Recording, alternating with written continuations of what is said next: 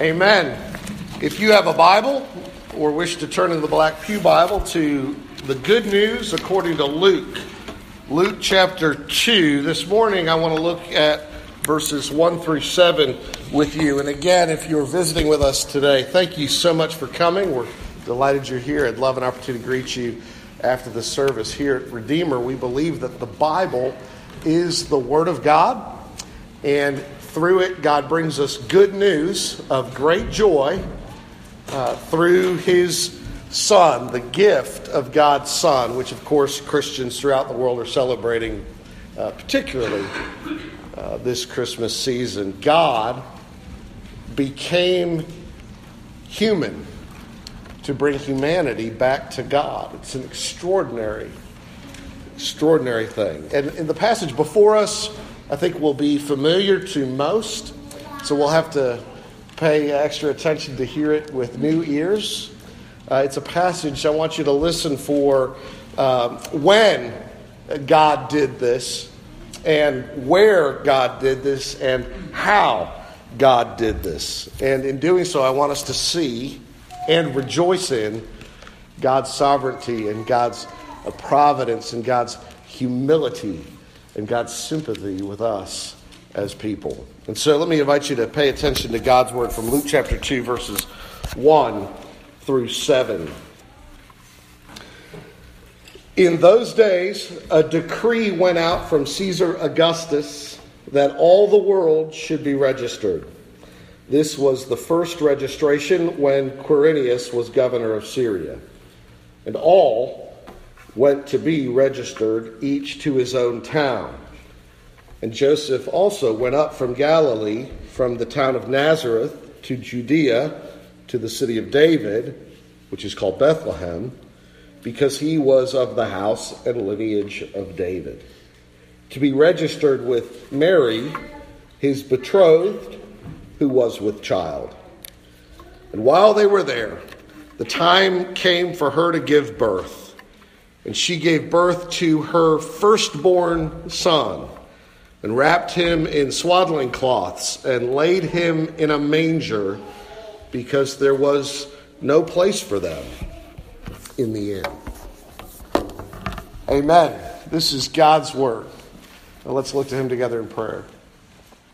Father, I pray that you would show us the glory of your Son and do good to our souls. So be our teacher this morning. In Jesus' name, I pray. Amen. Amen.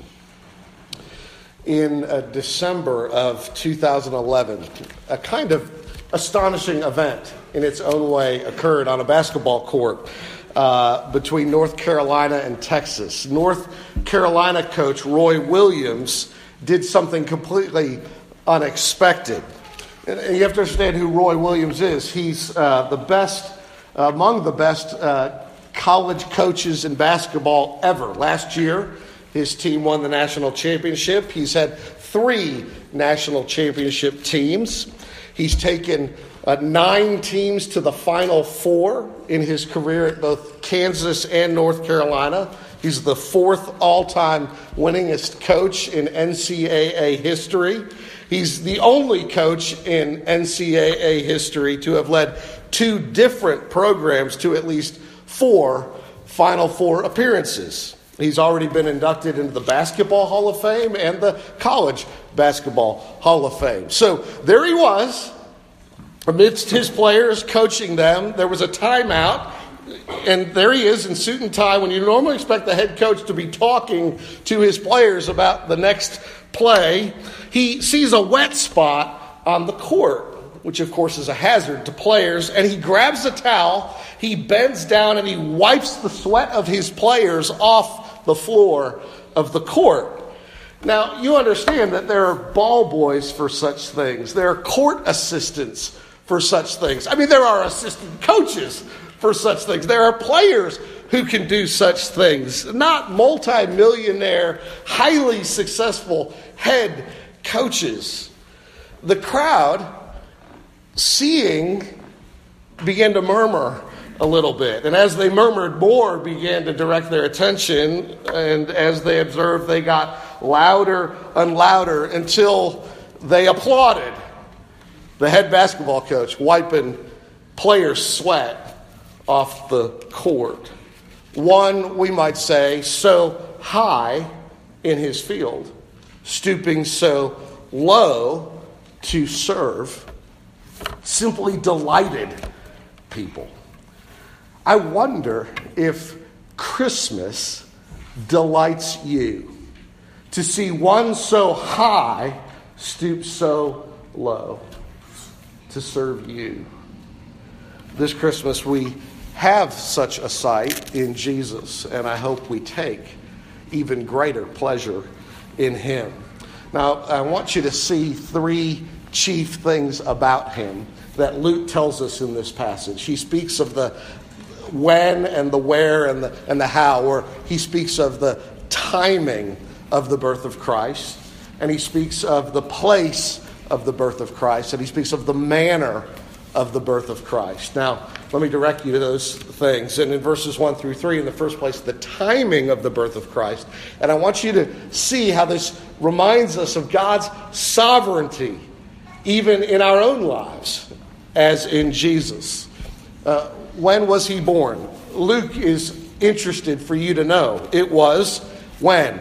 Well, it was when Caesar Augustus called for a census in all the Roman occupied world. And it was likewise when uh, Quirinius was governor of Syria.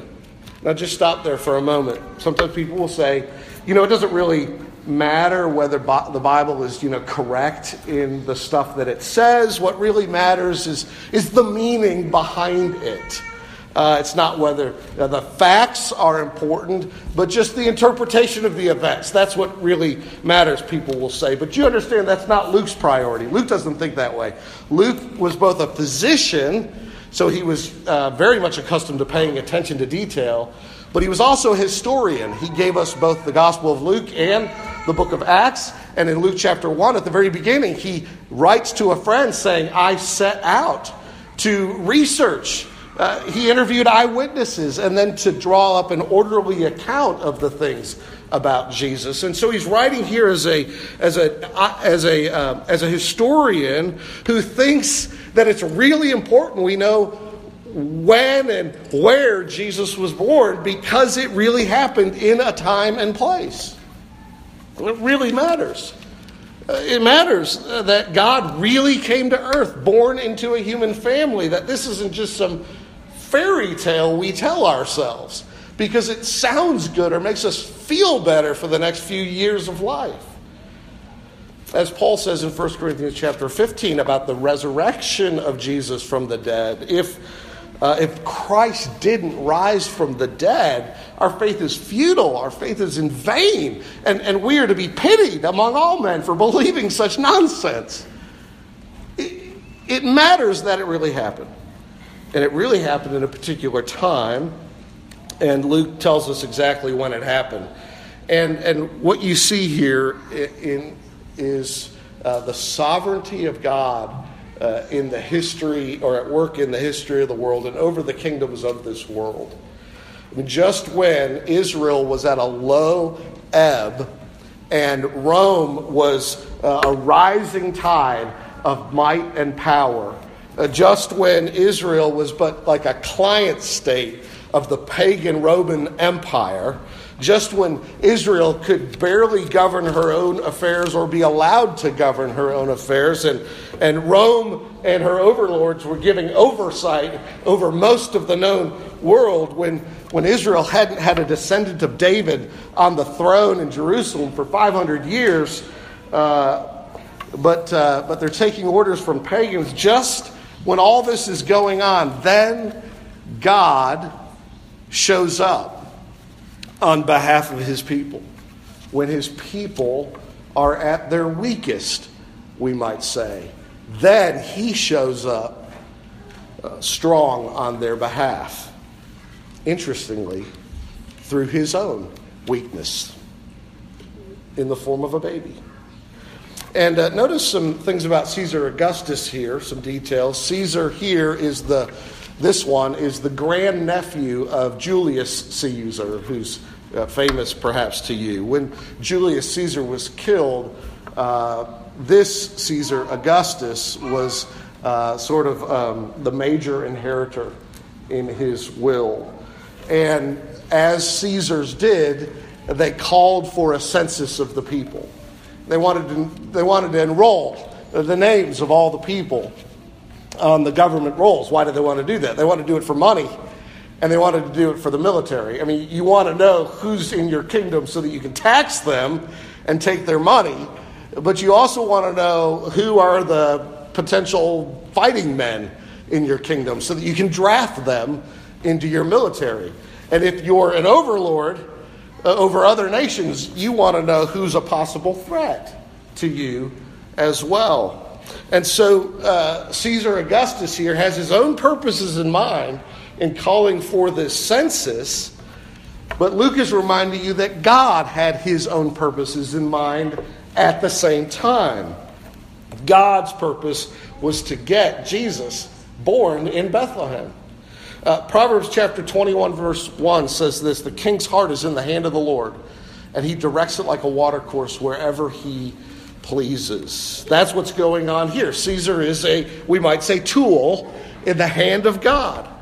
The most powerful institution in the world uh, and the most powerful men in the world are pawns here in service of the King of Kings and Lord of Lords for the saving of his people.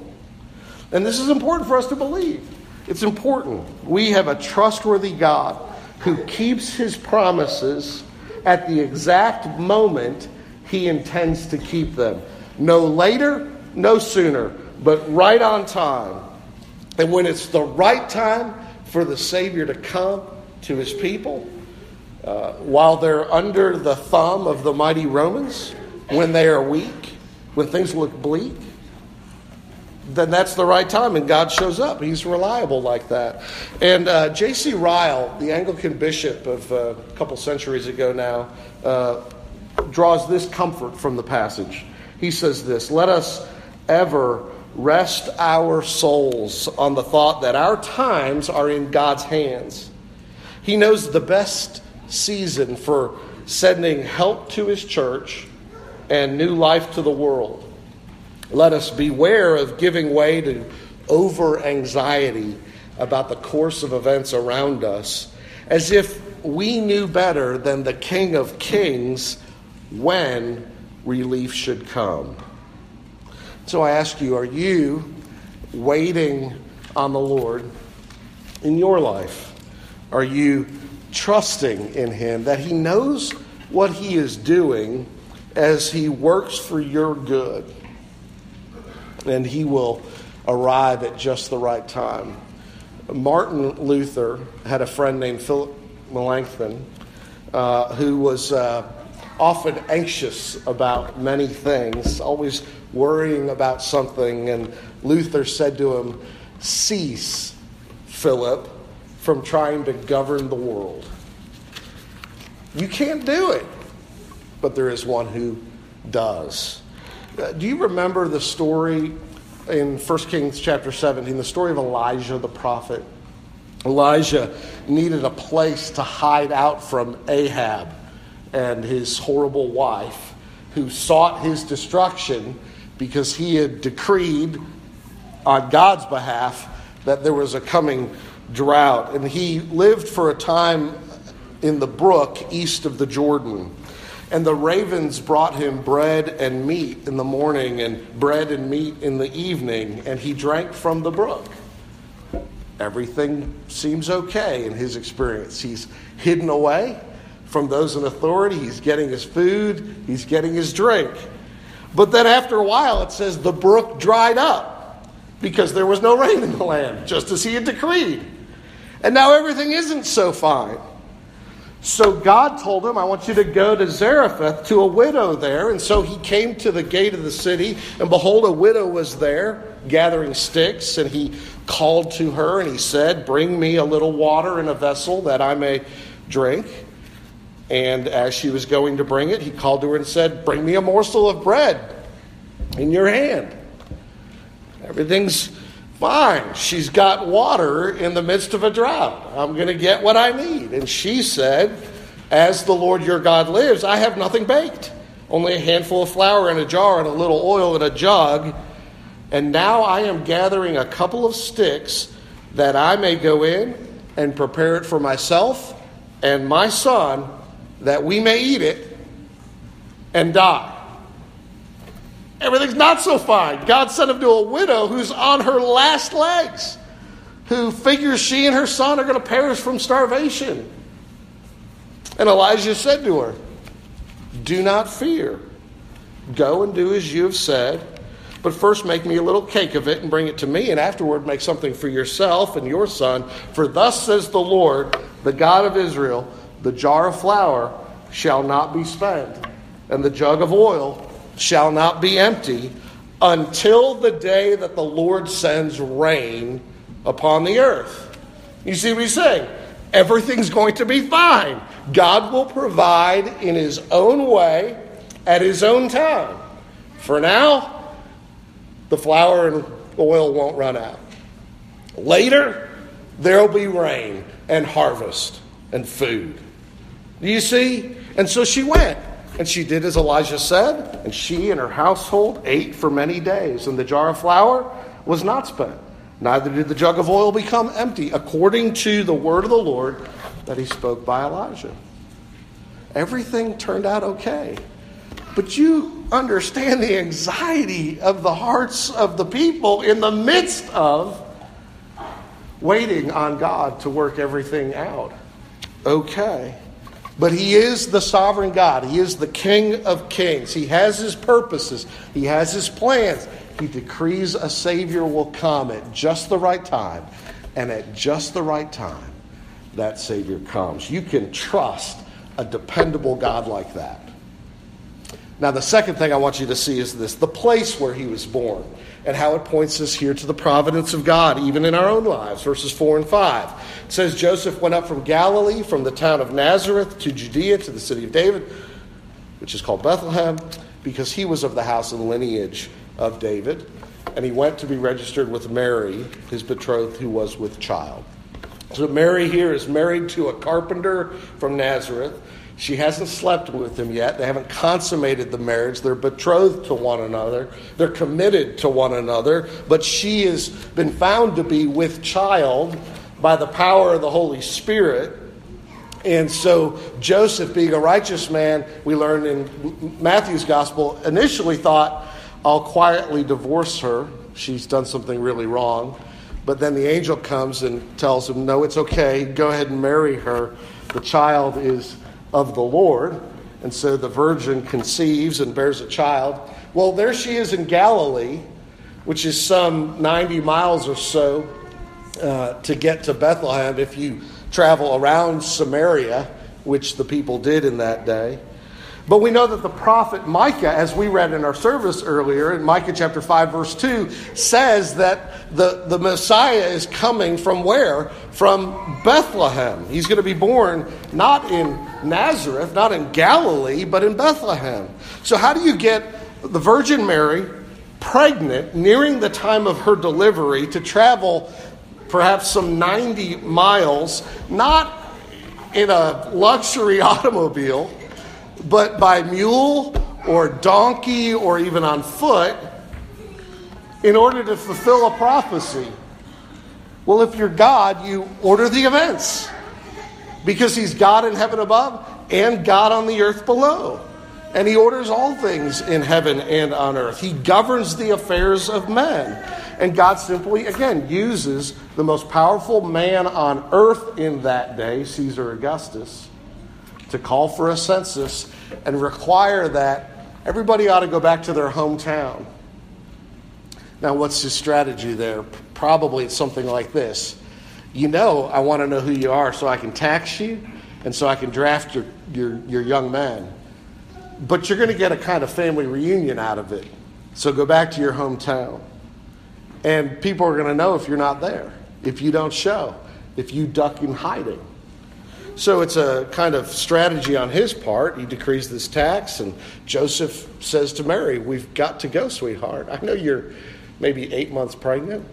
I know it's a long and terrible journey. I know this isn't what you want, but we have to go. And we'll get a family reunion out of it to boot. So let's go. And they go. And it fulfills Micah chapter 5, verse 2. But you, O Bethlehem, are too little to be counted among the clans of Judah. It's just a tiny little out of the way place. From you shall come forth for me one who is to be ruler in Israel, whose coming forth is from of old, from ancient days. And again, as far as the Roman emperor knows, he's just doing exactly what he wants to do. And as far as the King of Kings goes, he is doing exactly what he wants to do. Two wills working concurrently in the same event one to accomplish the will of man, one to accomplish the sovereign saving purposes of God. And so you see that God is sovereign not only in the timing of Christ's birth, but also the place, the location of Christ's birth. He is sovereign over every detail, just as this one who was born says to us, this same God is sovereign over every detail of your life. You remember Jesus in the Sermon on the Mount tells us that not a hair can fall from our head apart from the will of our Heavenly Father. He is, he's that concerned about every detail in our lives. The psalmist took comfort in this idea of the sovereign providence of God over the days of our lives. In Psalm 139, he says, All the days ordained for me were written in your book before one of them came to be. And it's a source of comfort to him. Are you taking comfort in God's sovereign providential rule of all the events of this world. The Heidelberg Catechism has a wonderful question and answer on this subject. The first question asks this question What is your only comfort in life and in death? And the answer is this that I am not my own, but belong with body and soul, both in life and in death to my faithful Savior, Jesus Christ. He has fully paid for all my sins with his precious blood, and he has set me free from all the power of the devil. He also preserves me in such a way that without the will of my heavenly Father, not a hair can fall from my head. Indeed, all things must work together for my salvation. Therefore, by his Holy Spirit, he also assures me of eternal life and makes me heartily willing and ready from now on to live for him. Do you know that comfort? God's Son was just exactly where God wanted him. God moved the heart of a king to call for a census, to get an eight months pregnant woman to travel 90 miles just so Jesus could be born exactly where he needed to be born to be the Savior of you. Don't you know, just like Jesus, God is working all things together for good for those who love Him and are called according to His purpose. No less in your experience than in Jesus's. Now, the final thing I want you to see is this in verses 6 and 7. You see the manner of Christ's birth and how it shows us the humility and therefore the sympathy of Christ in our experience. It says, while they were there, the time came for her to give birth. Verse 6 and verse 7, she gave birth to her firstborn son, wrapped him in swaddling cloths, and laid him in a manger because there was no place for them in the inn. She gives birth to a son in circumstances no mama would choose for herself. They arrive late, perhaps, in Bethlehem. The inn is already full anyway. Joseph doesn't have, evidently, the financial means to secure some other kind of living arrangement on their behalf. He's too poor for that. Probably they were pointed to a stable or a room off of a building where animals were kept out of the cold, and uh, we can perhaps imagine that there were some sheep, some goats, perhaps some cattle, some donkeys, some mules making noise fouling the hay while Mary goes into labor pains. Perhaps we can imagine strangers wandering in to check on their animals, new people arriving, seeking a place themselves for shelter. And she delivers the child and she lays him not in a bassinet, but in a manger, which is what? It's just simply a feeding trough for animals. And so you have Jesus born into the lowliest of conditions in this life. And there is nothing about this that is a coincidence. There's nothing about this that is mere chance or happenstance. It is the deliberate choice of Almighty God to humble himself, to come in the lowliest of conditions. And that reminds us of how much he cares for us. For when we had turned our backs on him in the Garden of Paradise, he did not turn his face away from us, but he determined to rescue us by a Redeemer, by coming, being born into a low condition, not in paradise, but in. Uh, placed in a manger among the animals to sympathize us with us in sorrow and suffering, to be rejected, as you know, by his own creatures and then nailed to a cross to be killed there. There is nobody then he cannot relate to. This kind of humility, voluntarily taken, points to his sympathy with us. He can sympathize with children. He was born into a family. He's the firstborn son, the oldest child. He undoubtedly faced rivalry from uh, his brothers, jealousy. We know uh, late in life uh, that his family didn't take him seriously. They thought he was crazy, they thought he was mad, uh, out of his mind. Uh, Jesus can sympathize with those who have lost a parent. For when we see Jesus at the end of his life, uh, at the cross, we see him only with Mary.